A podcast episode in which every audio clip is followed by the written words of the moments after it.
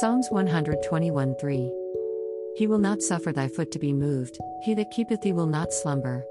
Psalms 121 3 This psalm was written by David. It is thought he wrote it while encamped in the high country because of its reference to the mountains that are encountered there. This is called the soldier's psalm for obvious reasons. He is a reference to God. God will not give, which is the meaning of the word suffer in the verse. This gives the implication that if God will not give his foot to be waver, fall, or fail, there is the possibility that he can give your foot to be waver, fall, or fail. It is a bad place to be if God takes his hand away from us, to be left for the powers of darkness to have free rein with us. But David was confident in the Lord. In the position of flight as he was with Saul, then later with Absalom, he counted on the Lord's faithfulness. Like David, when we go through various and serious trials and we depend on the Lord, each time He delivers us, we are more and more reliant on His faithfulness.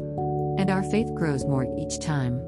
When another trial comes, we can say, like David, that God will not give our steps to waver, fall, or fail. Peter expressed it this way who are kept by the power of God through faith unto salvation, ready to be revealed in the last time.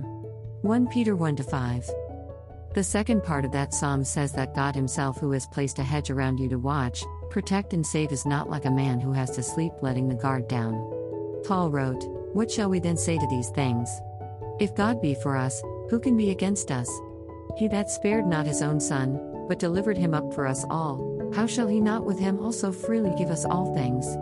Who shall lay anything to the charge of God's elect? It is God that justifieth. Who is he that condemneth?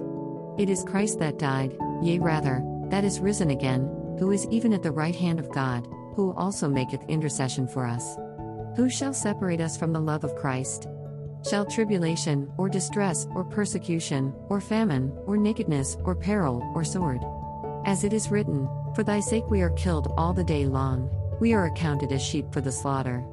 Nay, in all these things we are more than conquerors through him that loved us. For I am persuaded, that neither death, nor life, nor angels, nor principalities, nor powers, nor things present, nor things to come, nor height, nor depth, nor any other creature, shall be able to separate us from the love of God, which is in Christ Jesus our Lord. Romans 8 31 39. We can be confident in any trial, in our salvation, and in God's faithfulness.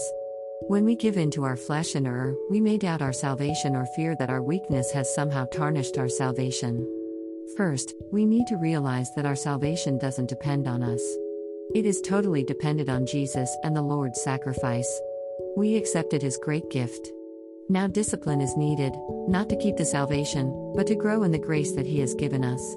Being confident of this very thing, that he which hath begun a good work in you will perform it until the day of Jesus Christ. Philippians 1 6. Like David, we need to be as confident in the Lord's faithfulness. Now unto him that is able to keep you from falling, and to present you faultless before the presence of his glory with exceeding joy, to the only wise God our Saviour, be glory and majesty, dominion and power, both now and at her. Amen. Jude 1 24 25.